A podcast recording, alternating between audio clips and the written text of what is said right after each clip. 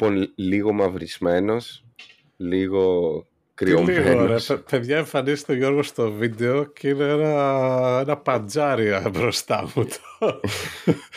λίγο, ναι, λίγο καμένος, λίγο κόκκινος. Φεβρουάριο μήνα. ναι. Ε, γράφουμε σήμερα, ε, χθες γύρισα από τη Βραζιλία και οπότε σήμερα θα θα κουβαλήσει το επεισόδιο. Ε, θα, κρατήσουμε τα σημαντικά για το post show, οπότε όποιος μείνει όταν τελειώσει το επεισόδιο Στο μετά άμα θέλετε θα το κλείνετε Βραζιλία. άμα θέλετε το έχουμε, ε, το έχουμε πει ήδη το, το podcast γίνεται σιγά σιγά travel ε, blogging ε, ναι. και travel podcast οπότε θα, έτσι, θα απαντήσω σε ερωτήσεις του θέμου μετά το post show Τώρα, έτσι πολύ σύντομα, θα πω ότι εντάξει, είναι απίστευτα. Πρέπει να αξίζει να πάει οποιοδήποτε. Δηλαδή, Δηλαδή μεταξύ που έχει πάει τώρα Βραζιλία, Αργεντινή και, και Ουρουγουάη. Και Ουρουγουάη, Βραζιλία και πρώτα. Χιλή. Και μένει ε, Χιλή είναι από τα τέσσερα. Ε, θα σου πω, το καλύτερο μέρος για να μένεις ίσως είναι στη Χιλή. Νομίζω είναι στη Χιλή για διάφορους λόγους κυρίως ε, οικονομικούς και σε θέμα υποδομών. Ε, εντάξει, όπως είχα πει το Buenos Aires μου άρεσε πάρα πολύ. Το Μοντεβιδέο είναι σαν τη Θεσσαλονίκη ή την Πάτρα ή το πειραια Ε, η Βραζιλία είναι άλλο πράγμα. Η Βραζιλία είναι Βραζιλία. η Βραζιλία είναι Βραζιλία. okay. Δηλαδή αυτά τα στερεοτυπικά που λες Δηλαδή, τι έκανες μια εβδομάδα, ήσουν σε μια παραλία και έπινε καρίδε. Ναι, αυτό το έκανα. ήμουν, έχει ένα ευρώ η καρίδα, οπότε ήμουν σε παραλίες και έπινα καρίδε. και καρύδες, ε. καϊπυρίνια με 3 ευρώ. Έτσι. Και πάρα πολλά φρούτα. Αυτό νομίζω είναι το highlight, θα τα πούμε και μετά αναλυτικά, αλλά το highlight είναι τα φρούτα, άπειρα φρούτα που δεν ξέρεις καν τα ονόματά τους, δεν τα έχεις δει πουθενά αλλού. Ναι. Και απλά τρως φρούτα και πίνεις χυμούς. Ε, ναι. Λεπτομέρειες ε, θα τις αφήσω μετά γιατί μπορεί να ξεφύγει. Ναι, όποιος θέλει Απλά... να μην, μην το αυτό. Όποιος ναι. θέλει τέτοιο. Απλά θα πάρει αουτάν γιατί έχει άπειρα κουνούπια και. Ναι, αλλά ξέρεις τι γίνεται. Η αλήθεια είναι ότι άμα είσαι τώρα από την Ευρώπη είναι εντάξει, πιο μακριά. Αν και δεν θεωρώ ότι πρέπει να είναι πολύ ακριβά γιατί υπάρχουν άπειρες πτήσεις για Σάο Πάολο mm-hmm. από όλα τα μεγάλα αεροδρόμια. Mm-hmm. Ε, αλλά Εντάξει, τώρα εγώ εδώ πέρα ήμουν ευθυνή, ήταν η οικονομική πτήση. Οπότε προφανώς όσοι μας ακούνε και ξέρουν ότι μένω στη Χιλή είναι και ο λόγος που ταξιδεύω στη Λατινική Αμερική. Δεν είναι ότι ε, έμενα στην Αθήνα να... και. Το, και το καλό είναι ότι μπορείς να πας όποτε θες, επειδή όποτε σε συμφέρει, ας πούμε, και ναι. οικονομικά και αυτά. Ναι, γιατί έχει πέντε πτήσεις την ημέρα, ξέρω. Ναι, ναι. Παίρνεις μια χαράματα που να είναι ευθυνή και πας. Αυτό είναι και το ας πούμε το Λονδίνο αντίστοιχα και τα, ξέρεις, που έχει πολλά εστιατόρια, θέατρα και αυτά, ξέρεις, ωραία πράγματα που πολύ κόσμο αρέσει. Μπορείς να τα δεις και σαν επισκέπτης προφανώς όλα αυτά από όπου και να έρχεσαι. Το... Αλλά το πλεονέκτημα του να ζεις στην πόλη είναι ότι εμείς ας πούμε κλείνουμε και εισιτήρια έξι μήνες πριν, ένα χρόνο πριν για αυτά. Φτηνά και mm. ξέρεις, ε, όμως ξέρω τώρα την προηγούμενη εβδομάδα είδα το Stranger Things τη σειρά την έχεις δει ίσως ναι. την έχεις ακούσει έχει ένα θεατρικό βγάλανε που είναι τμήμα του show ιστορία το είχαμε κλείσει 7 μήνες πριν για τώρα ένα Σάββατο ξέρω εγώ και πήγα το. Mm. το αντίστοιχο η Βραζιλία ή τέτοιες πτήσεις είναι ότι εντάξει, μπορείς να το οργανώσεις λίγο όποτε σε βολεύει και πετάγεσαι μια βόλτα. Ναι. Ναι, είναι εντάξει, για μένα είναι σχετικά οικονομικά να πάω. Επίσης σε, σε σχέση με το νόμισμα, δηλαδή με τα λεφτά που. με την αξία του νομίσματος στα χιλιανά πέσο και ευρώ π.χ. σε σχέση με τα βραζιλιάνικα δεν συγκρίνεται. Είναι πολύ οικονομικά τα πράγματα. Δηλαδή είναι, είναι φτηνά. Ειδικά άμα σκέφτεσαι ότι είναι τουριστικό μέρος. Ε, ναι, ναι. ναι. Ε, φαντάζομαι, ειδικά για ανθρώπους που μας ακούνε και είτε μένουν π.χ. στο Ηνωμένο Βασίλειο, είτε στις Ηνωμένες Πολιτείες, είτε σε κάποια από τις βόρειες χώρες που εντάξει τα πράγματα είναι πιο ακριβά. Δηλαδή Ολλανδίες, Γερμανία, Δανία. Και ξέρεις να βγεις έξω, κοστίζει, δηλαδή θα δώσεις... Ναι, με να μου λες. Ένα... Ναι, το άτομο. Εδώ στο Λονδίνο είναι αυτό έξω, είναι ένα εικοσάρικο το μίνιμουμ, ξέρεις. 7-8 λίρες ναι. έχει το μετρό πήγαινε έλα, ένας καφές 4, πας και κάτι να φας, ξέρω εγώ. Το... Ναι, πόσο μόνο για φαγητό, εκεί είστε σε 50 Ναι, δεν λέω κανονικό εστιατόριο, λέω είσαι κάποιες ώρες έξω να έχεις πάρει μαζί ναι. κάτι να φας, έστω κάποιο σάντουιτς αυτό, θα το... Ναι. Το είναι εικοσάρικο το... Είναι διόδια με το που περνάς την πόρτα από το, από το σπίτι σου. Ναι. ρήφα. Λοιπόν, το αφήνουμε εδώ το... τα της Βραζιλίας. Ναι, πάμε να πούμε για, ε, τα, για τον ναι, χρόνο τώρα. Θα κάνουμε τώρα, ε, θα πω πρώτα ότι το post-show θα περιέχει ε, πρώτα απ' όλα πήγα και καρναβάλι. Δηλαδή, oh, πέρασα δύο μέρες στο Σάο Πάολο για το καρναβάλι και το υπόλοιπο μου ταξίδι ήταν σε παραλίες. Οπότε έχω το, η θεματική είναι αν αξίζει το καρναβάλι, πώς είναι η φάση καρναβάλι, ε, αν αξίζουν οι παραλίες, το κόστος, αν όντως υπάρχει φτώχεια, φαβέλες, τέτοια πράγματα. Και το highlight είναι το θέμα υποδομές, δηλαδή πράγματα πως αν έχεις ηλεκτρικό ρεύμα όλη την ημέρα, τέτοια πράγματα. Είναι Ωραία, έχουμε post show με ατζέντα σήμερα. Ναι. ε, θα μπορούσα να βγει και ξεχωριστό επεισόδιο, αλλά τέλος πάντων. Λοιπόν, Άλλο podcast αυτό, ναι. Πάμε να δούμε τι έχει ετοιμάσει ο Θέμος, γιατί προφανώς εγώ ήμουν στην παραλία με καρύδες. Και πάω στοίχημα δεν σε έλειαζε ο χρόνος και ιδιαίτερα σε αυτή τη Δεν με έλειαζε και ιδιαίτερα, ναι. Και τώρα εδώ θα μιλάμε για τα δευτερόλεπτα και αυτά. Αλλά σε, σχέση με το, σε σχέση με το χρόνο έχω να πω ότι ήταν η πρώτη μου εμπειρία με να ταξιδέψω κοντά στον Ισημερινό. Δηλαδή 7 η ώρα ήταν νύχτα, 7 η ώρα το πρωί ήταν μέρα. Mm-hmm. Ενώ τώρα έχουμε στη Χιλή και είναι καλοκαίρι και είμαι στο Σαντιάγο που είναι αρκετά νότια. Για να καταλάβει το Σαντιάγο είναι περίπου στο ύψος του Johannesburg. Δηλαδή είναι πάρα πολύ νότια. Mm. Ε, τίποτα, ανοιχτώνει 9.30 ώρα το βράδυ. Ε, Οπότε... να, να, διαφορά, έλα, το, ξε, το Οπότε μου έκανε αυτό, ναι. ναι, ναι. 10 η ώρα δηλαδή στο, στη Βραζιλία ήταν, νόμιζα ότι είναι μεσάνυχτα, ότι είναι ναι. μία ώρα τη νύχτα. Ναι, Ενώ ναι. εδώ είναι ακόμα, είναι λίγο σκούρο μπλε ο ουρανός. Ναι. Οπότε ε... χρόνος. Μάλλον όχι χρόνος, για το δευτερόλεπτο είναι το επεισόδιο το σημερινό.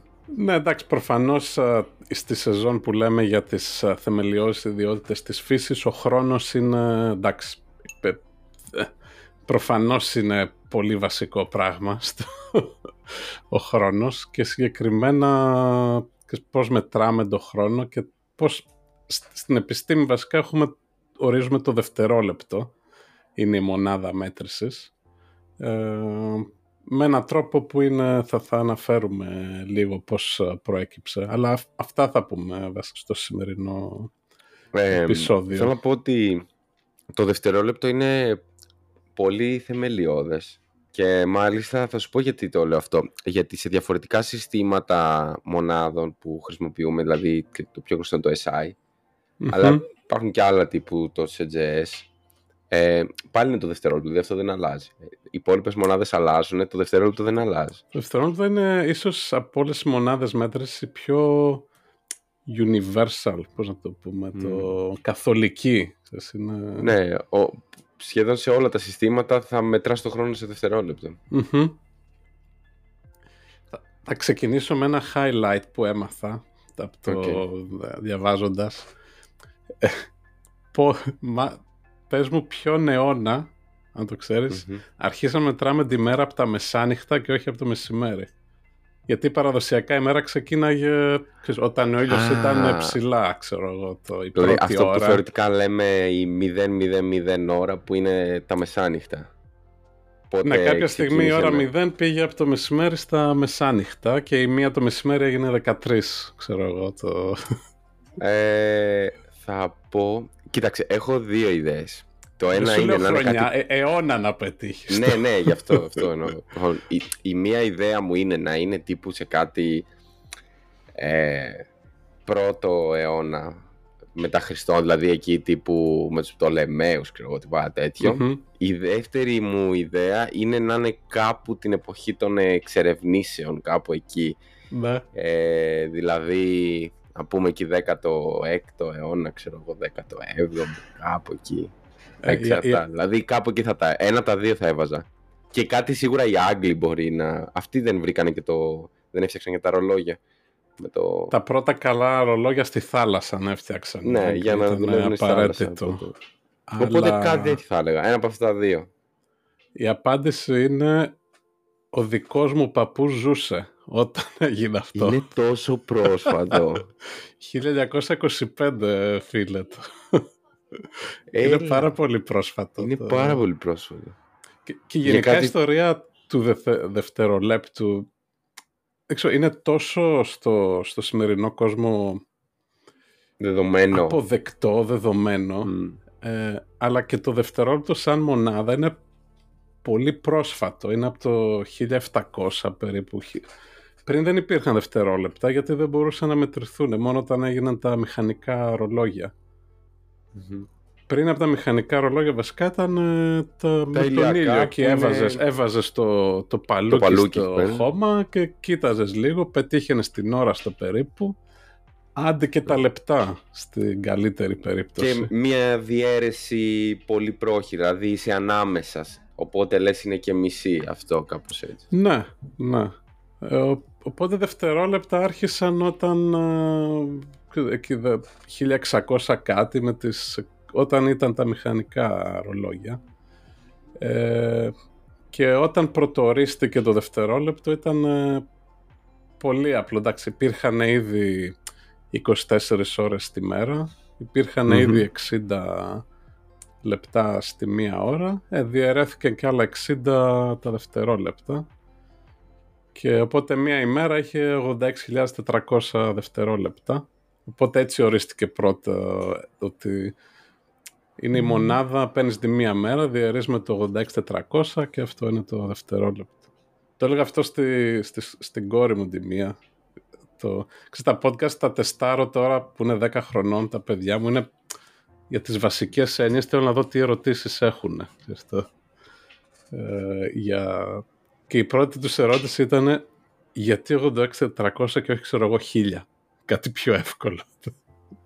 Έχει μια βάση αλήθεια αυτή η ερώτηση. Ε, και της λέω είναι επειδή είναι 60, 60 λεπτά, γίνανε και τα 60 δευτερόλεπτα. Και μου λέει γιατί δεν το κάνανε 100 και το κάνανε 60. Ε, και της λένε από τους Βαβυλώνιους που δεν είχαν υπολογιστές και τέτοια, θέλαν νούμερα που να διαιρείς εύκολα. Και το 60, ας πούμε, διαιρείται με το 3 και το 6, το 100 δεν διαιρείται. Ναι, Ακριβώς, και με το 12 τους... νομίζω.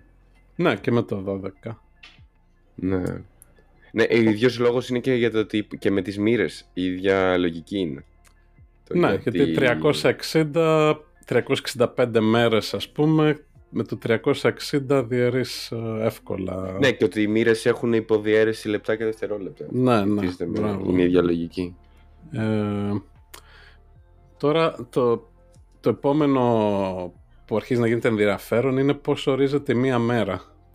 γιατί λέμε μία μέρα έχει 86-400 δευτερόλεπτα. Ε, υπάρχουν τρεις διαφορετικοί ορισμοί της μέρας. Mm-hmm. Ίσως τα ξέρεις αυτά, αλλά ε, το πρώτο είναι κάθεσαι ας πούμε κοιτάς τον ουρανό και τον ήλιο και το σημειώνεις σε ένα σημείο που είναι ας πούμε στο μέγιστο και περιμένεις μέχρι να ανοιχτώσει να ξαναξημερώσει πότε θα επιστρέψει το ίδιο, στο ίδιο σημείο στον ουρανό. Αυτός είναι ο πρώτος ορισμός της ημέρας. Θα μου πεις υπάρχει κι άλλος; ναι, αυτό θα ρωτάω. Ε, το, το θέμα είναι να το κάνεις αυτό επειδή η γη γυρίζει και γύρω από τον ήλιο, περιφέρεται. Ε, αν το κάνεις αυτό χάνεις λίγο γιατί επειδή έχει μετακινηθεί λίγο ναι, η πρέπει να στρίψει λίγο περισσότερο. Πρέπει να στρίψει λίγο παραπάνω για να... Δηλαδή, αν δεις το ηλιακό σύστημα από πάνω για να είναι σε σχέση με το αν είσαι στη γη, ο ήλιος ναι φαίνεται στο ίδιο σημείο, αλλά αν είσαι, κοιτάς και τον ήλιο και τη γη, πρέπει να στρίψεις λίγο παραπάνω γιατί έχει ταξιδέψει και λίγο γύρω από τον ήλιο. Ε, οπότε αυτή είναι η δεύτερη μέρα που είναι λίγο πιο ακριβής. Ε, και η τρίτη μέρα είναι σε σχέση με τα αστέρια, όπου mm-hmm. αγνοείς εντελώς τον, τον ήλιο και κοιτάς τα αστέρια που έχω πότε ε, ε, θα είναι ε, ακριβώς στο ίδιο, στο ίδιο σημείο, ναι.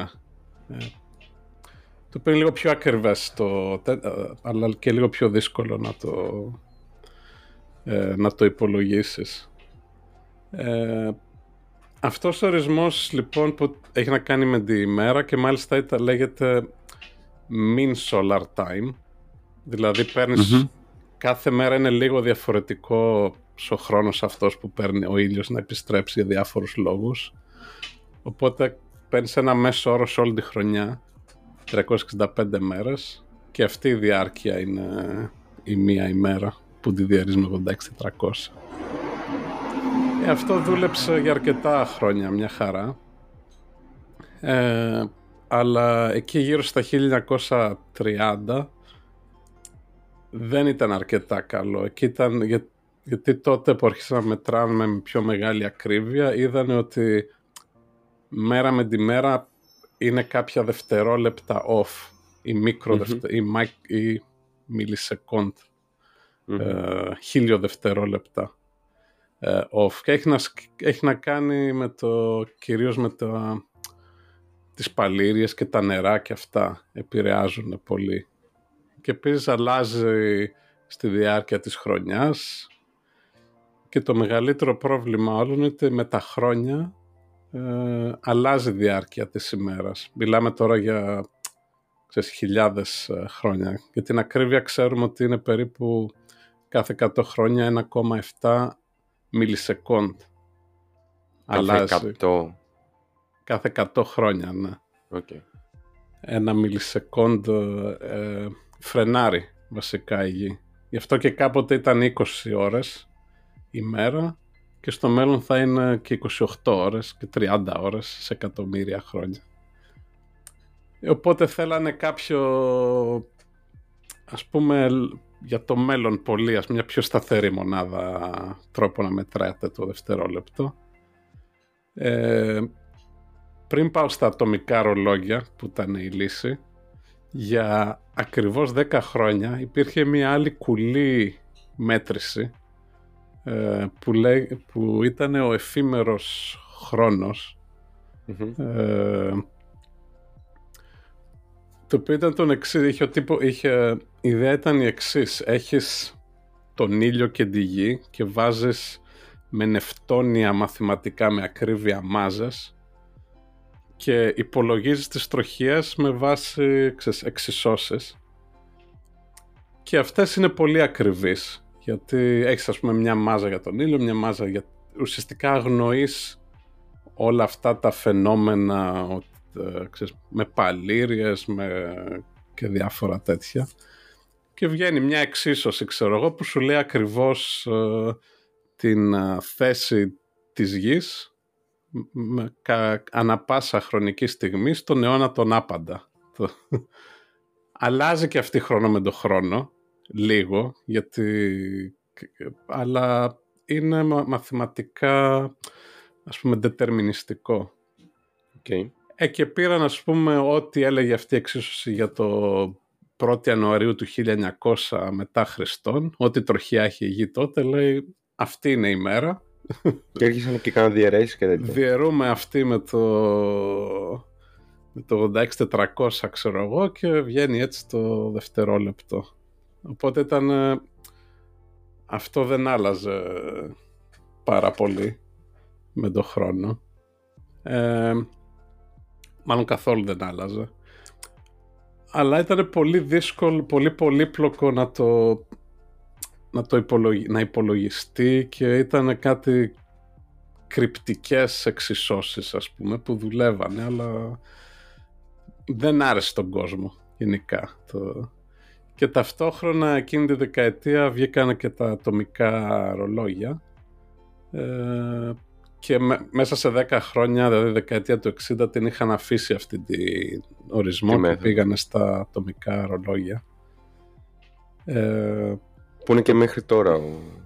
Το οποίο είναι και τώρα, ναι, ήταν δηλαδή από τις μονάδες μέτρησης γενικά νομίζω ότι είναι η πιο παλιά που έχει διατηρηθεί ο ορισμός ίδιος. Είναι mm. πάνω από Μέχρι να βρούμε κάτι πιο ακριβές. Ναι. ε, και εδώ κοιτάξουμε, να πούμε λίγο τώρα ξέρεις, το πώς δουλεύουν αυτά τα ρολόγια, έχει ενδιαφέρον. Ε, είναι από αυτά τα πράγματα που το διαβάζει κανείς πώς ορίζει το δευτερόλεπτο και λέει, ξέρω εγώ, είναι τόσες, τόσα transitions στο hyperfine state του κεσίου και λες τι, τι είναι αυτή το, το πράγμα ας πούμε. Ξέρεις, χρόνια το διάβαζα και εγώ και λέω whatever, ξέρεις το. ναι, βάλανε εκεί πέρα κάτι περίπλοκο και δεν ναι. καταλαβαίνει κανείς τίποτα. Οπότε θα το θα πω στα επόμενα πέντε λεπτά λίγο πώς δουλεύει αυτό, γιατί έχει ένα ενδιαφέρον. Το, το οποίο είναι και ναι. παράξενο γιατί είναι ε, η μέτρηση του χρόνου ή το δευτερόλεπτο. Ξέρεις, είναι κάτι πολύ... Ε, πώς να το πω... Όχι, όχι ακριβώς εσωτερικό, δηλαδή είναι κάτι που είναι στην καθημερινότητά μας τόσο πολύ, τόσο εύκολο, δηλαδή intuitive, δηλαδή είναι τόσο... αλλά όταν πας να δεις πώς ορίζεται αυτό, είναι πολύ περίπλοκο. Ναι, είναι λίγο, εντάξει, το... είναι η αλήθεια. Ε, η, ιδέα βασικά είναι ότι χρειάζεται κάποιο ρολόι, να έχει κάποιο ρυθμό, ρε παιδί μου, για να συγχρονιστείς, για να μετράς δευτερόλεπτα. Και όταν είχαμε τη γη και αυτά, είναι η περιστροφή της γης. Δηλαδή, όταν επιστρέφει ο ήλιος στο ίδιο σημείο, αυτό είναι ένας χτύπος ας ναι. πούμε, αλλά δεν ήταν αρκετά ακριβές. Χρειάζεται μια περιοδικότητα με κάποιο τρόπο. Ναι, ναι. Ε, ε, και ο, ο, ο Maxwell, ο γνωστός με τον ηλεκτρομαγνητισμό, ήταν ο που ανακάλυψε και τα ηλεκτρομαγνητικά κύματα. Όχι τα ανακάλυψε, τα ερμήνευσε.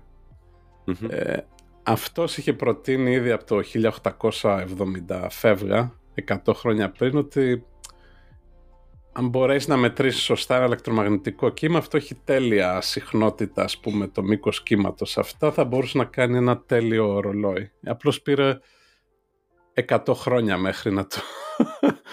να, το, να υλοποιηθεί. Να υλοποιηθεί, ναι. Και, και υλοποιήθηκε ως εξής. Πρώτα θα πω τη, τη, τη, φυσική διαδικασία και μετά πώς δουλεύει το μηχάνημα. Ε, οπότε υπάρχει αυτό το άτομο του κεσίου, ε, θα πω στο τέλος γιατί είναι το συγκεκριμένο, το κέσιο και όχι κάποιο άλλο. Ε, το οποίο έχει τον πυρήνα του και έχει τα ηλεκτρονιάκια του ας πούμε. Έχει ένα συγκεκριμένο αριθμό ηλεκτρονίων στο, στην εξωτερική στιβάδα.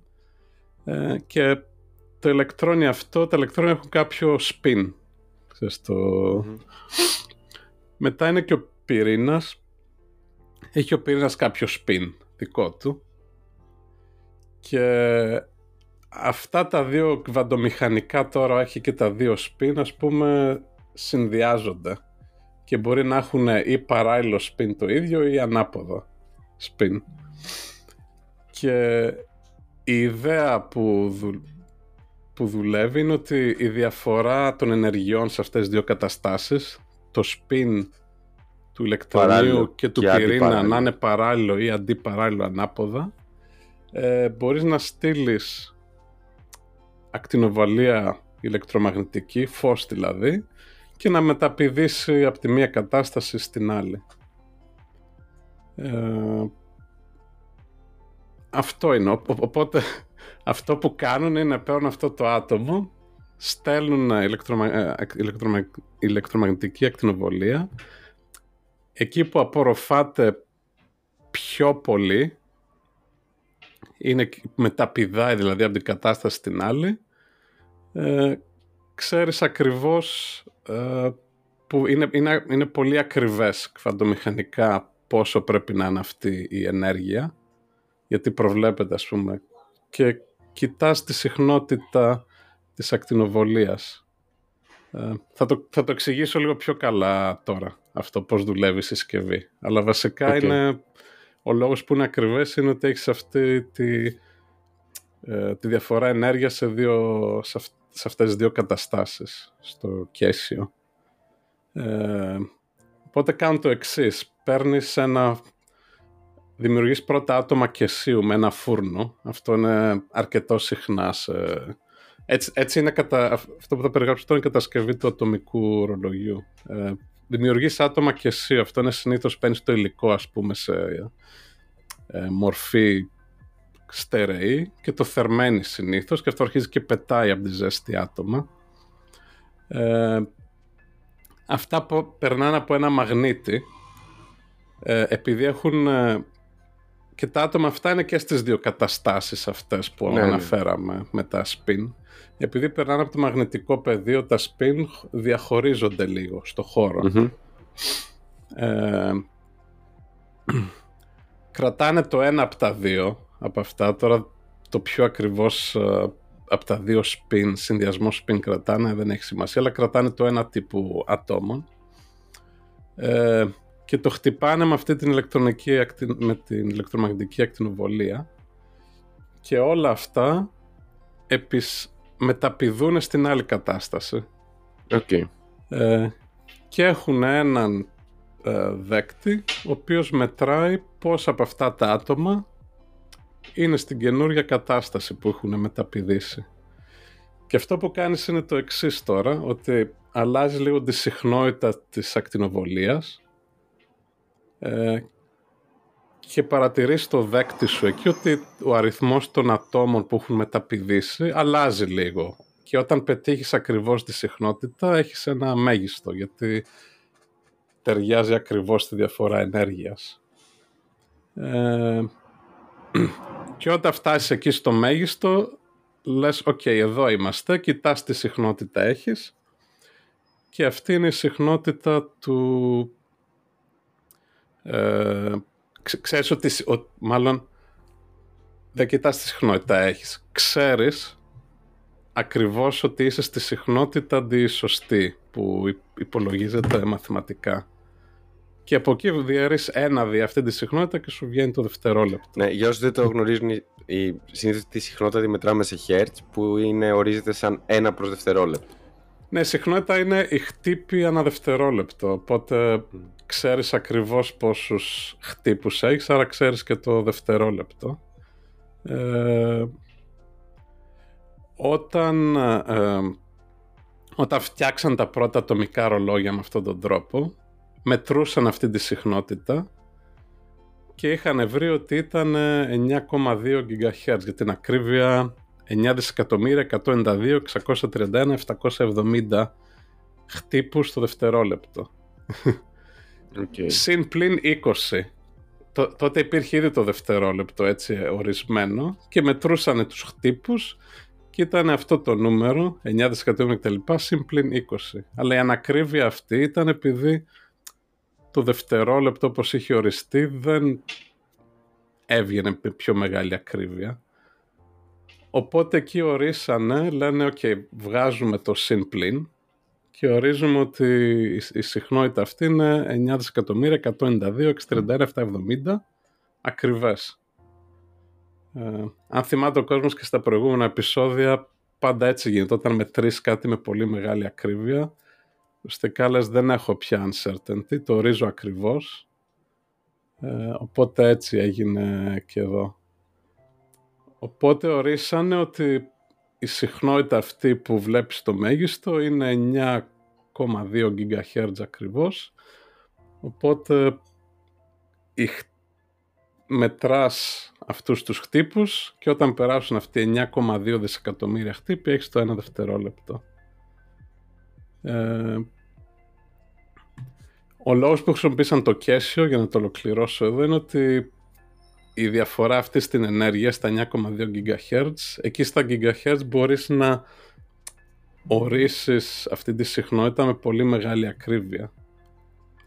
Ειδικά okay. το και στα προηγούμενα επεισόδια ότι το έχει να κάνει με συχνότητα, μπορούμε, έχουμε μηχανήματα που μπορείς με πολύ μεγάλη ακρίβεια να τη χτυπησεις Οπότε χρησιμοποίησαν αν ήταν ας πούμε terahertz που είναι πιο ψηλά ή millihertz πιο χαμηλά δεν θα έχει πολύ ακρίβεια. Αλλά εκεί στα ναι, οπότε είναι πολύ καλό. Σχετίζεται και με τα μηχανήματα που χρησιμοποιούμε για να γίνουν οι μέτρησεις ότι είναι πολύ καλά καλυμπραρισμένα, ας το πούμε, σε αυτό το, την πάντα. Σε, αυτό Μπράβο, ναι. σε αυτές τις συχνότητες. Ε, Μάλιστα. Και να κλείσω εδώ το, το, το αντικείμενο αυτό με το πώς ε, φτιάχνουμε την ώρα σήμερα. Θέλω να ρωτήσω για τα ατομικά ρολόγια. Τι που υπάρχουν πέντε σε όλο τον κόσμο και παίρνουμε το μέσο όρο ή, ή υπάρχουν πολλά; Λοιπόν, ναι, ο, ο τρόπος που υπολογίζεται η παγκόσμια ώρα αυτή τη στιγμη είναι να υπάρχουν όχι πάρα πολλά, νομίζω 7-8 ατομικά ρολόγια. Έχεις στη Γερμανία, στην Αγγλία. Το πρώτο στην Αγγλία είναι κάμια ώρα δύο από το σπίτι μου, το, στο NPL, το National Physical Laboratory. Έχεις στην Αμερική, Ιαπωνία και αυτά ουσιαστικά στέλνουν το χρόνο τους ε, κάποια στιγμή και παίρνουν το μέσο όρο, ναι. Okay. Ε, για την ακρίβεια τα ρολόγια, ε, ο ατομικός χρόνος το μόνο που μετράνε είναι χτύπους. Αυτούς mm-hmm. τους χτύπους του, του κεσίου, όταν δηλαδή πετύχεις τη συχνότητα, ξέρεις ότι έχεις αυτούς τους uh, χτύπους και το μόνο που στέλνουν είναι μετράνε πόσα δευτερόλεπτα έχουν περάσει ακριβώς. Και είναι συν πλην η, η ακρίβεια αυτών των ρολογιών είναι off uh, ένα δευτερόλεπτο στα 100 εκατομμύρια χρόνια, κάτι τέτοιο. Ένα, στη, ένα 10 στη 16. OK. Okay. Ε, ε, μετά από αυτό, αυτός είναι ο ατομικός χρόνος που λέμε, αλλά δεν είναι ο χρόνος που χρησιμοποιούμε στη γη. Στο... Τώρα μα κοιτάς το ρολόγια. Όχι, γιατί, γιατί ο, η γη όπως είπαμε αλλάζει λίγο και ε, θες βασικά η ώρα που έχεις να συγχρονίζεται και με τον ήλιο και με το να, να έχει καλή σύνδεση.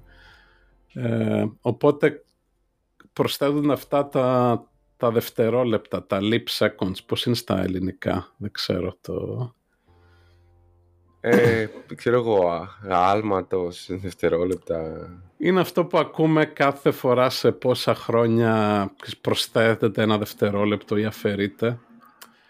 Ε, αυτό είναι ότι ο ατομικός χρόνος που είναι σούπερ ακριβής από τα ατομικά ρολόγια και η γη έχουν ξεφύγει λίγο. Γιατί η γη, ξέρω εγώ, είχε την παρήρια ή μπορεί να είχε πιο πολύ ζέστη μια χρονιά, οπότε να, να πήγε πιο αργα Και αυτά δεν είναι προβλεπόμενα όπως τα, τα δίσεκτα έτη και αυτά. Είναι, κοιτάνε ας πούμε με μετρήσεις και άμα είναι off βάζουν και ένα δευτερόλεπτο. Είναι ένα κάθε μερικά χρόνια. Αυτό μας δίνει το, το UTC, το, το Coordinated Universal Time που είναι ο επίσημος χρόνος της ανθρωπότητας ας πούμε που είναι ατομικός χρόνος είναι αυτά τα δευτερόλεπτα για να συγχρονίζονται με τη γη. Ε, και μετά έχουμε τις, ε, ε, η ώρα που έχουμε στην κάθε χώρα, ξέρω εγώ στην ελλαδα που έχουμε το Eastern Standard Time, Eastern European Time, δεν θυμάμαι. Eastern European. Ναι. Ή το, στην Αγγλία που έχει το Greenwich Mean Time, το γνωστό. Το, η διαφορά του Greenwich Mean Time με το UTC είναι ότι το UTC δεν έχει, δεν έχει ώρα, ώρες, ξέρεις, 12 η ώρα και αυτά. Είναι απλώς ένα, ένα πράγμα που μετράει δευτερόλεπτα. Μετά το παίρνει αυτό η κάθε χώρα και το βαφτίζει στην, ε, στη δική της ε, χρονική ζώνη, ξέρω. Λέει Ελλάδα παίρνω αυτό και το ξεκινάω στις 12 το βράδυ και έχω την ευρωπαϊκή ε, ώρα και τα λοιπά. Ε, αυτά βασικά. Το... αυτά και βλέπω έχουμε γράψει 33 λεπτά, 34 λεπτά και ένα δευτερόλεπτο, δύο δευτερόλεπτα. Έτσι. Για να πούμε στο κλίμα. δευτερόλεπτα. Μάλιστα. Οπότε, ε, έτσι αυτό που καταλαβαίνω ότι παρόλο που σε λίγο πολύ τον χρόνο τον μετράγαμε από πάντα, π.χ. δηλαδή ειδικά για τις ημέρες, ε, θα κάνουμε και follow-up επεισόδιο στη συνέχεια που θα μιλήσουμε για ημερολόγια, οπότε μείνετε συντονισμένοι που λέμε. Ε, το δευτερόλεπτο σε δευτερόλεπτο εντάξει είναι σχετικά πρόσφατο το ο σωστό ναι, ο σωστός γιατί... τρόπο. Τέλος πάντων, πιο σύγχρονος τρόπος. Ναι, γιατί δεν υπήρχε ανάγκη να μετρηθούν τόσο μικρές χρονικές κλίμακες μέχρι πρόσφατα, αλλά ξαφνικά πρώτα τα τρένα φταίγανε γι' αυτό. Εκεί, εκεί έπρεπε να έχεις ακρίβεια στα λεπτά. Ε, και πιο... Ε, εκεί αποφάσισαν συγχρον... θέλουμε ξέρω εγώ μία ώρα για όλη τη χώρα ξέρω εγώ στην Αγγλία που ξεκίνησε. Πριν από αυτό, πριν τα τρένα, κάθε πόλη είχε τη δική της ώρα. Εντάξει, πήγαινε με τον ήλιο, οπότε ήταν μεσημέρι, βάλε μια καμπάνα. Ήλιο, οπότε, ναι, ναι, είχε... Ακόμα και τώρα στο Bristol π.χ. που είναι μια πόλη στην Αγγλία τρεις ώρες δυτικά από το Λονδίνο υπάρχει ένα ρολόι που έχει μείνει από τότε που έχει τρεις δείκτες ένα δείκτη για την ώρα και δύο δείκτες για τα λεπτά όπου ο ένας δείκτης λεπτών μετρούσε την τοπική ώρα του Bristol με βάση τον ήλιο και ο άλλος ήταν με βάση το Greenwich της Αγγλίας που ήταν κανένα δεκάλεπτο εκτός. Γιατί ο ήλιος αργούσε 10 λεπτά ουσιαστικά να φτάσει από το Λονδίνο στο Bristol. Στο Bristol. Ναι. ναι. Ε, τώρα, ναι, τώρα εντάξει έχουμε και... τις ζώνες της ώρας που και αυτό α, έχουμε και χειμερινές ώρες, καλοκαιρινές ώρες, είναι πιο... Αυτά είναι ανθρώπινα, ναι, έχει να κάνει με τη ζωή και την κοινωνική ζωή, ναι, παρά ναι, με είναι τη τελείως... φυσική. Δηλαδή, δηλαδή, αν σκεφτείς ότι ε, ήμουνα, είχα την ίδια ώρα όσο ήμουνα στη Βραζιλία με το Σαντιάγο. Με τη Χιλή, ναι. Ναι, okay. που είναι λίγο περίεργο. Αλλά... Είναι, ναι. Και η Κίνα είναι περίεργη. Έχει, όλη η Κίνα έχει μία ώρα μόνο. Ναι. Το οποίο σημαίνει στην, ε, στην Ανατολική Ακτή μπορεί να σηκώνει το ήλιο στις 9 το πρωί, αλλά άμα πας δυτικά προς το Νεπάλ είναι 5 το πρωί το ξημέρωμα. Mm. Γιατί δεν έχουν αλλάξει την ώρα. Ε, αλλά αυτό για να το επαναφέρουμε στο θεμελιώδες κομμάτι, ξέρεις, αν ήμασταν με εξωγήινους ή κάτι και έπρεπε να ορίσουμε το τέτοιο, τα, την ώρα, θα χρησιμοποιούσαμε αυτό με το κέσιο, δηλαδή θα τους δίναμε αυτή τη συσκευή, θα τους λέγαμε, α, το κέσιο, ξέρεις, αυτές οι δύο καταστάσεις ενεργειακές με το spin, μέτρα τη διαφορά, ας πούμε, ενεργειακά και μέτρα ακριβώς 9,2 δισεκατομμύρια χτύπους και αυτό είναι το ένα δευτερόλεπτό μας. Mm. Ναι, όχι, ναι, όταν χρησιμοποιείς κάτι που ας το πούμε δεν, δεν έχει κάποιο συστηματικό σφάλμα λόγω ανθρώπινης ε, παρέμβασης, τότε είναι και το πιο σωστό. Να. Και αυτό έχει, έχει γενικά όλα αυτά τα κβαντομηχανικά και ηλεκτρομαγνητικά έχουν πάρα πολύ μεγάλη ακρίβεια και ο Μάξουελ το, το κατάλαβε αυτό και είναι πάρα πάρα πολύ ακριβές αυτός ο μηχανισμός στο, ε, ένα, ένα λάθος στα 10 στη 16 χτύπους κάνει ε, OK okay. Ε, και φαντάζομαι αυτά μωρέ, θα βελτιώνονται, μπορεί κάποια στιγμή να βρεθεί και κάτι ακόμα πιο ακριβές. Υπάρχουν ναι, και προτάσεις τώρα για ακόμα πιο ακριβή, ξέρεις, είναι από το ένα δευτερόλεπτο στα 100 εκατομμύρια χρόνια. Είναι πεδίο έρευνας και αυτό. Ε, η προηγούμενη η μέθοδος με τον ήλιο θα είχαν περίπου πόσο ήταν, 1400 δευτερόλεπτα στα 100 εκατομμύρια χρόνια, κάτι τέτοιο. Ναι. Δηλαδή βελτιώθηκε Σημαντικά. πάνω από χίλιες φορές το, αυτό. Τέλος πάντων, αυτά με το δευτερόλεπτο και πώς το μετράμε το χρόνο. Αυτά είναι το δευτερόλεπτο. Οπότε τα λέμε την επόμενη εβδομάδα με ημερολόγια. Την επόμενη εβδομάδα είναι το πρώτο επεισόδιο του Not the Top 10 που βγαίνει σε δίσεκτο ημερομηνία, 29 Φεβρουαρίου. Οπότε για να το γιορτάσουμε θα, θα γιορτάσουμε αυτό το, το γεγονός, ναι, το, το podcast. Με τα, με τα ημερολόγια. Και θα πούμε τι γίνεται ναι, με τα δίσεκτα και τα ημερολόγια και όλα αυτά. Ναι. Ωραία. ωραία. Άντε. Και ευχαριστούμε και καλή συνέχεια. Καλή συνέχεια.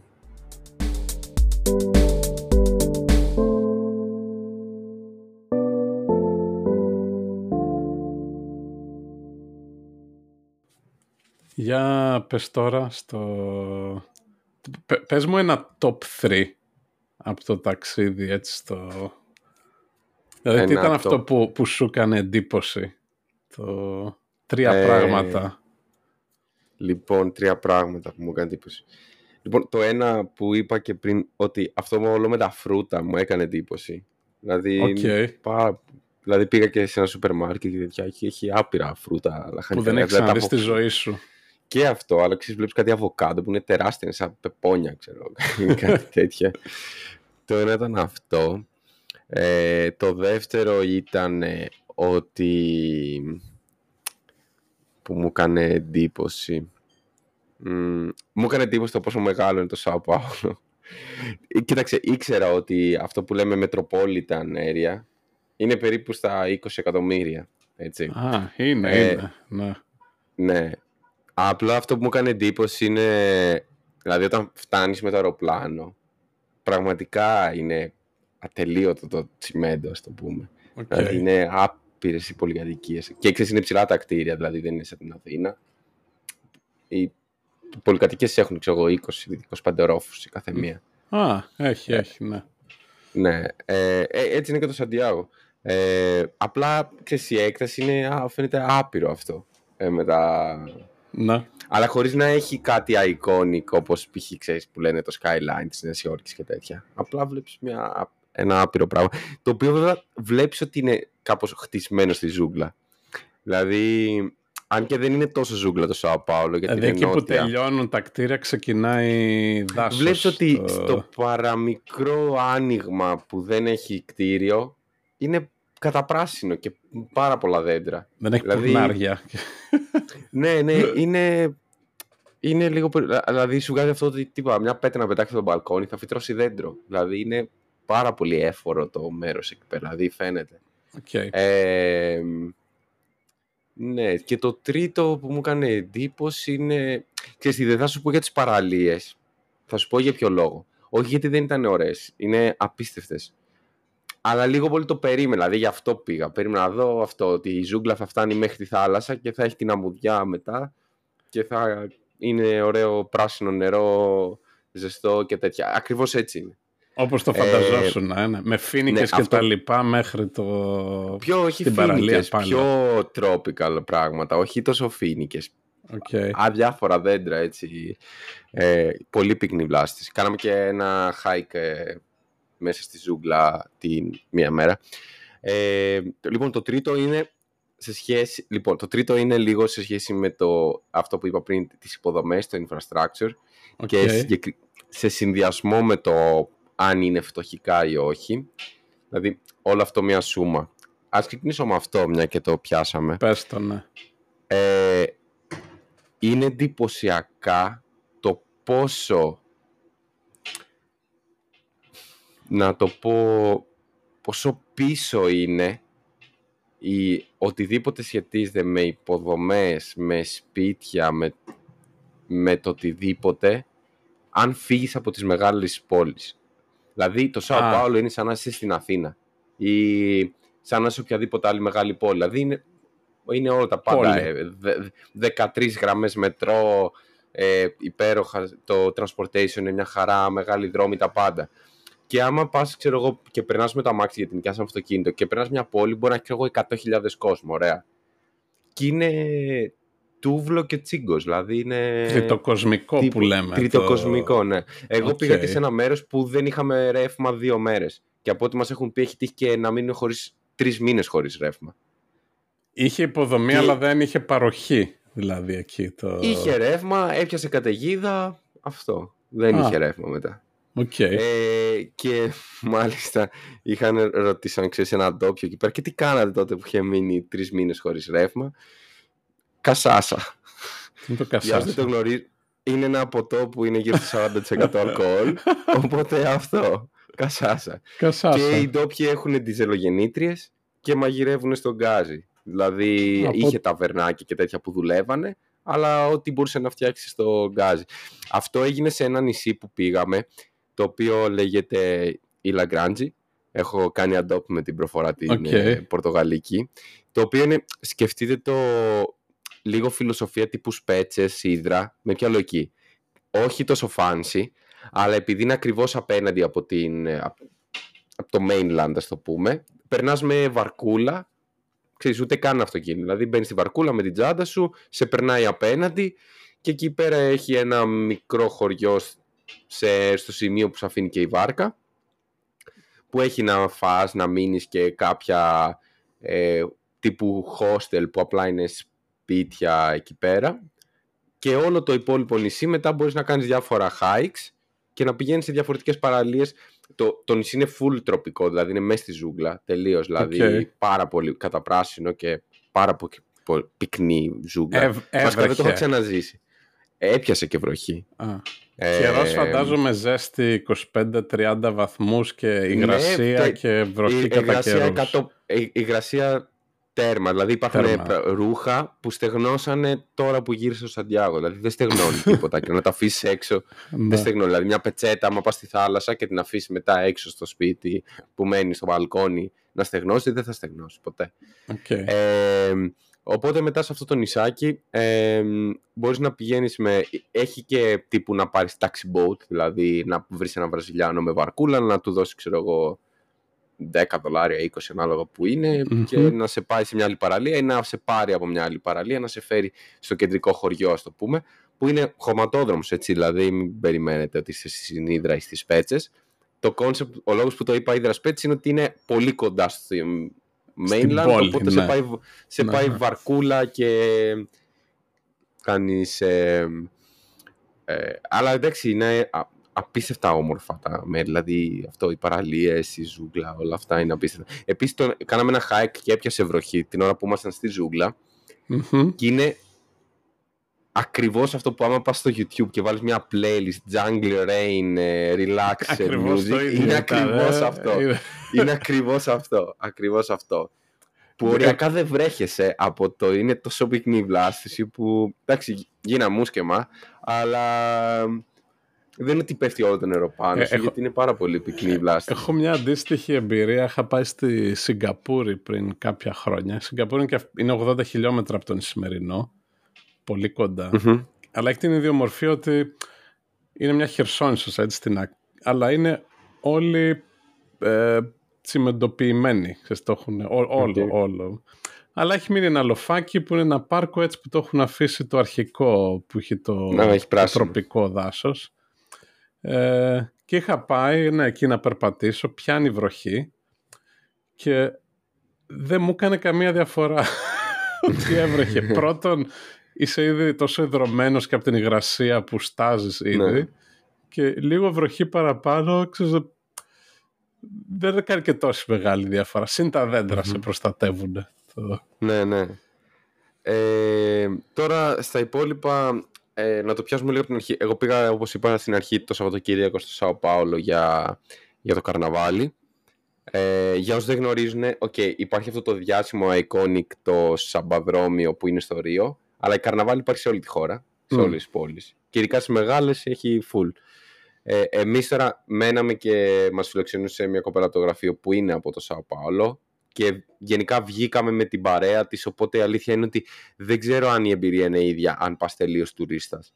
Εμείς περάσαμε πάρα πολύ ωραία και αποφύγαμε τα πολύ τουριστικά. Δηλαδή πήγαμε σε άλλες γειτονιές με το μετρό στο Σάο Πάολο που είχαν πάρτι στο δρόμο. Και Αλλά η φάση είναι λίγο πάρτι στο δρόμο. Δηλαδή όποιος έχει πάει και πάτρα, ξέρω εγώ, καρναβάλι, δεν ξέρω, στο Ρέθινο, είναι τέτοια φάση. Έχουν και εκεί που ντύνονται με περίεργες ε, ενδυμασίες και αυτά. Είναι, είναι Επί... παραδοσιακές Όλοι... απλώς. Ότι... Όχι, φοράτε ό,τι ο καθένας ό,τι θέλει, σαν να είστε καρναβάλι στην Ελλάδα. Παίρνεις, okay. πας σε ένα μαγαζί, ξέρω, γνωστής αλυσίδας που πας στην Ελλάδα και παίρνεις πράγματα έτσι για το καρναβάλι για χαβαλέ, ε, έχει αντίστοιχα. Ε, εδώ να πούμε ότι το καρναβάλι έχει νόημα που είναι καλοκαίρι.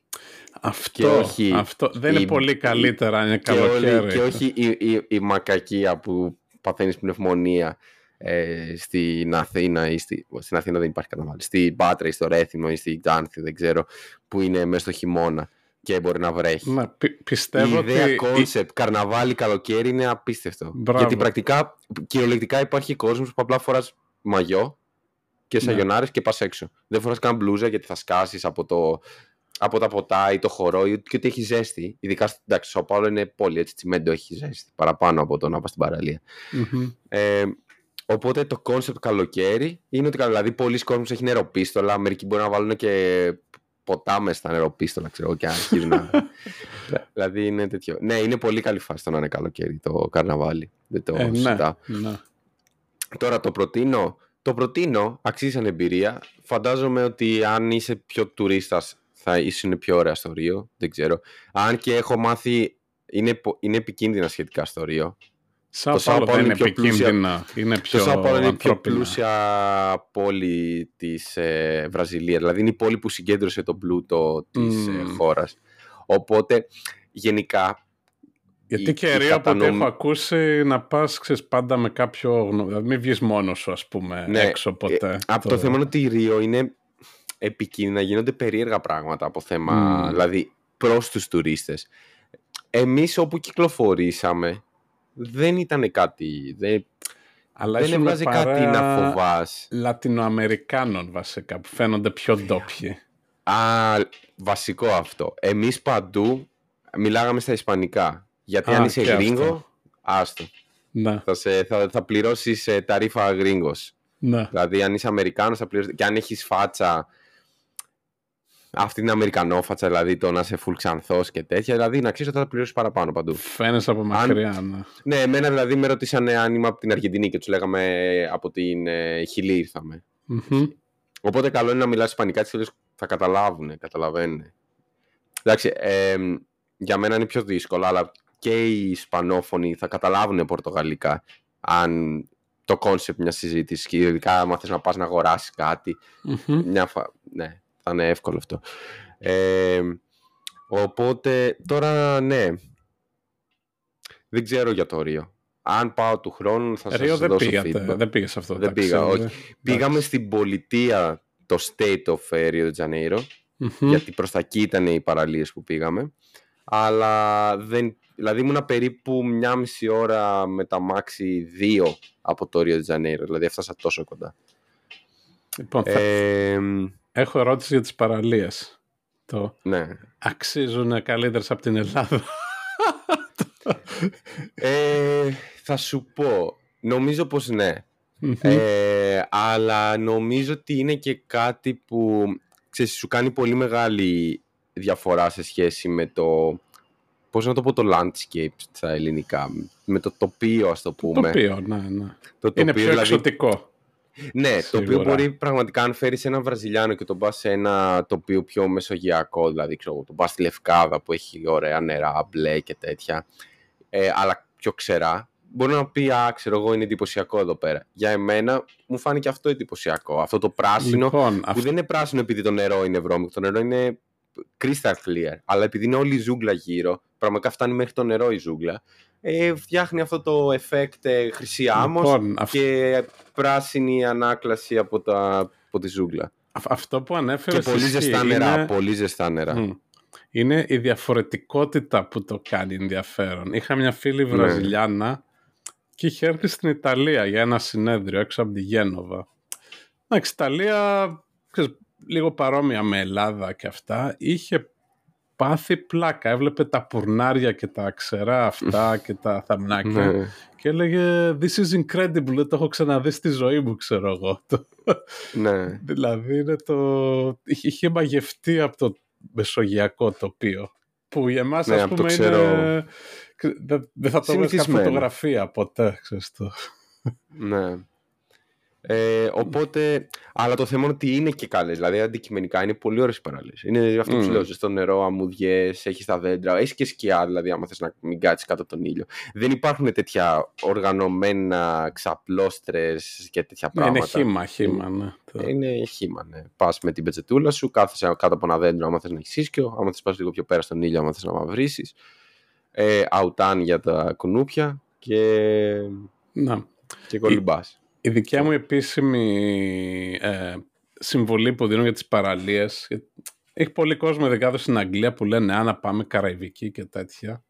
Ε, έχω πάει σε παραλίες, πούμε, και Χαβάη και στην Καλιφόρνια και, στο, και στην Καραϊβική και στο νότιο ημισφαίριο δεν έχω πάει. Το, Στην Καραϊβική και... που έχεις, πάει, έχεις, έχεις, κάνει ταξίδι σε κάποιο νησί; Μπαχάμες ας πούμε, ναι, αρκετά okay. νησιά εκεί. Μπαχάμες ας πούμε ακούγεται εξωτικό μέρος. Ο λόγος που ακούγεται εξωτικό είναι έχει πολλούς από τη Βόρεια Αμερική που κατεβαίνουν κάτω και τους ναι. φαίνεται φοβερό, αλλά για κάποιον που είναι από την Ελλάδα και δεν, γενικά δεν είμαι άτομο που είμαι Ελληνάρας, ξέρεις, ε, Ελλάδα ναι. το φιλέτο του κόσμου και όλα αυτά. Αλλά πραγματικά μην κλείσεις ταξίδι κάπου να πας για μπάνιο. Δεν αξίζει το. να ναι. δώσεις τρία χιλιάρικα πόσα αεροπορικά και αυτά και ξενοδοχεία να πας Καραϊβική, Χαβάη ή αυτά. Πας για άλλα πράγματα όπως το τροπικό περιβάλλον, ξέρεις, το εξωτικό τοπίο. Εκεί, ναι, αλλά όχι για να κάνεις καλύτερο μπάνιο ας πούμε. Στο... Ναι, ναι.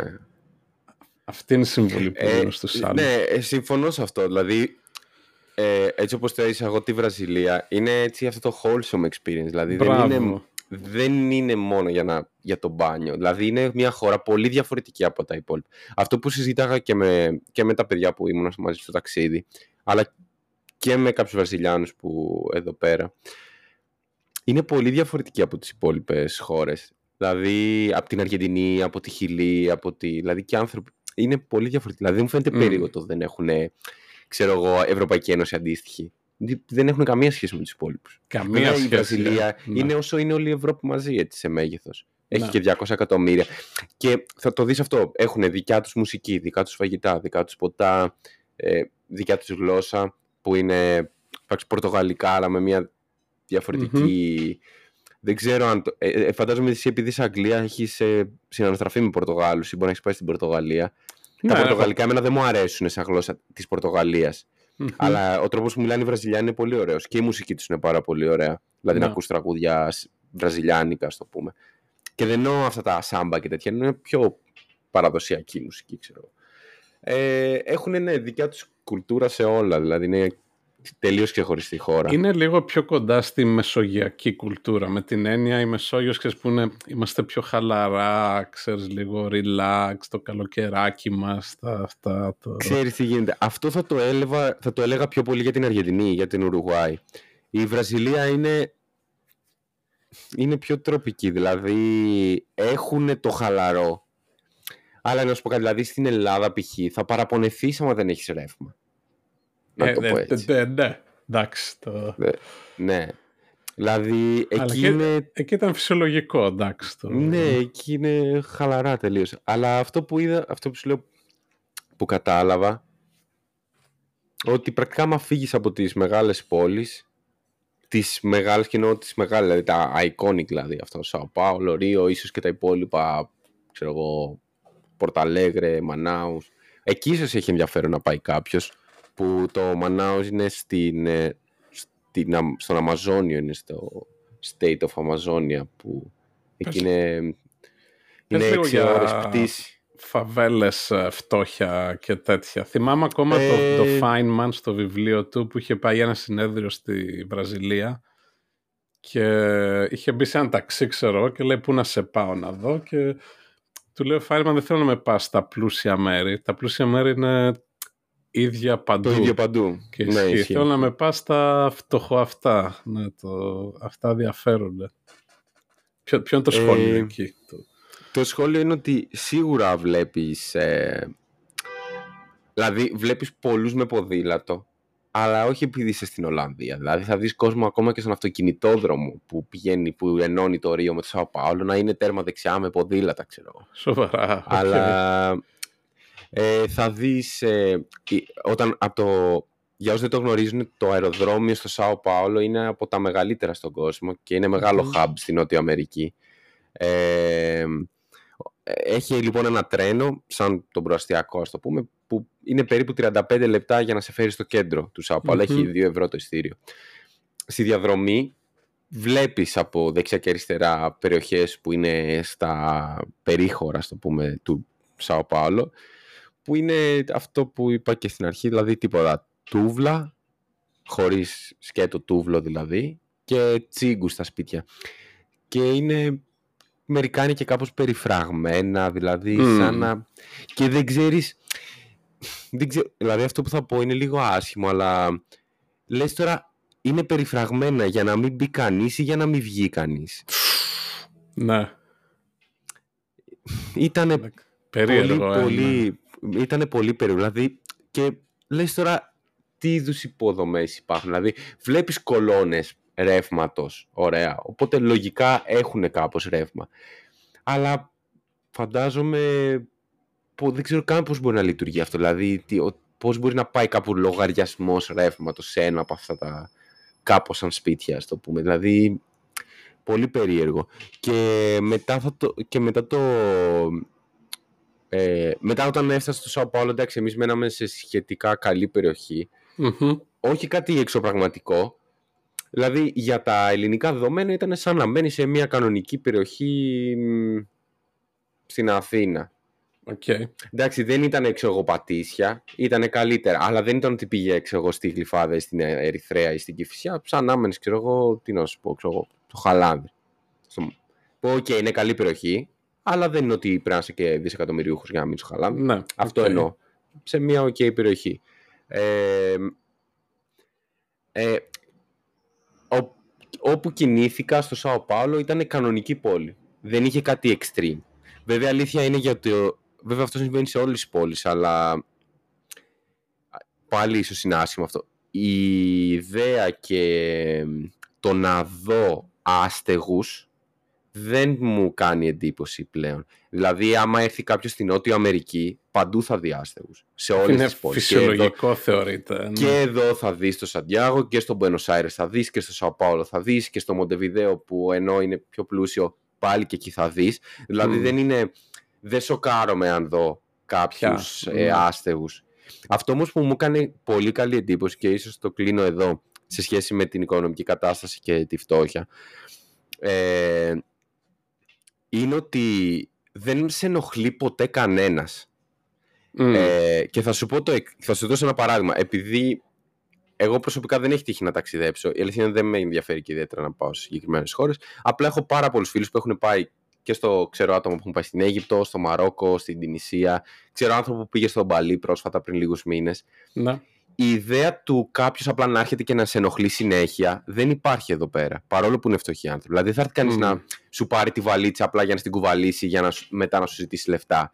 Ή να πας να κατουρίσεις, ξέρω εγώ, και να σου ζητήσει λεφτά για να μπεις μέσα. Που συμβαίνουν αυτά σε αυτές τις χώρες. Ή, δηλαδή θα δεις φτωχούς ανθρώπους, αλλά π.χ. θα πουλάνε καρύδες. Που είναι σαν να πουλάς καλαμπόκια στην Ελλάδα, ξέρω εγώ. Ή θα έχουν αυτά τα καραβάκια τις βάρκες, ή θα δουλεύουν σερβιτόροι και τέτοια.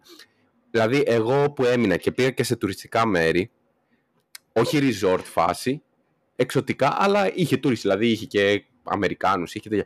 Δεν- δηλαδή δεν έκατσα ποτέ σε ένα τραπέζι να πιούμε κάτι, να φάμε και να έρθει κάποιος να μας πει... Να σε ξέρεις, ενοχλήσει, ξέρω εγώ. να σε ενοχλήσει το- τύπου ναι. δώσε μου λεφτά και να σου αρχίσει, ξέρεις, πεινάω ή τα παιδιά μου, η οικογένειά μου. Δηλαδή, ως βλέπεις φτωχό κόσμο, αλλά κάνουν τη δουλειά τους. Θες να πάρεις, ξέρω εγώ, βραχιολάκια που φτιάχνει με κοχύλια, άμα θες πάρε. Μμμ. Αλλά δεν θα έρθει στο τραπέζι σου να στο αφήσει και να σου ζητήσει ένα λεφτά, ξέρω εγώ. Ούτε θα σε πιέσει κάποιος να του δώσει αμερικάνικα δολάρια. Που, που και αυτό είναι σημαντικό, δηλαδή, η, η ευρώ αντίστοιχα. Μμ. Δηλαδή, κανονικά πληρώνεις με τα ρεάις. Δηλαδή, Οκ. δεν θα... Α- αυτό, αυτό είναι που μου έκανε την πιο καλή εντύπωση ότι παρόλο που βλέπω ότι υπάρχει φτώχεια, δεν σε ενοχλεί κανένας. Μμμ.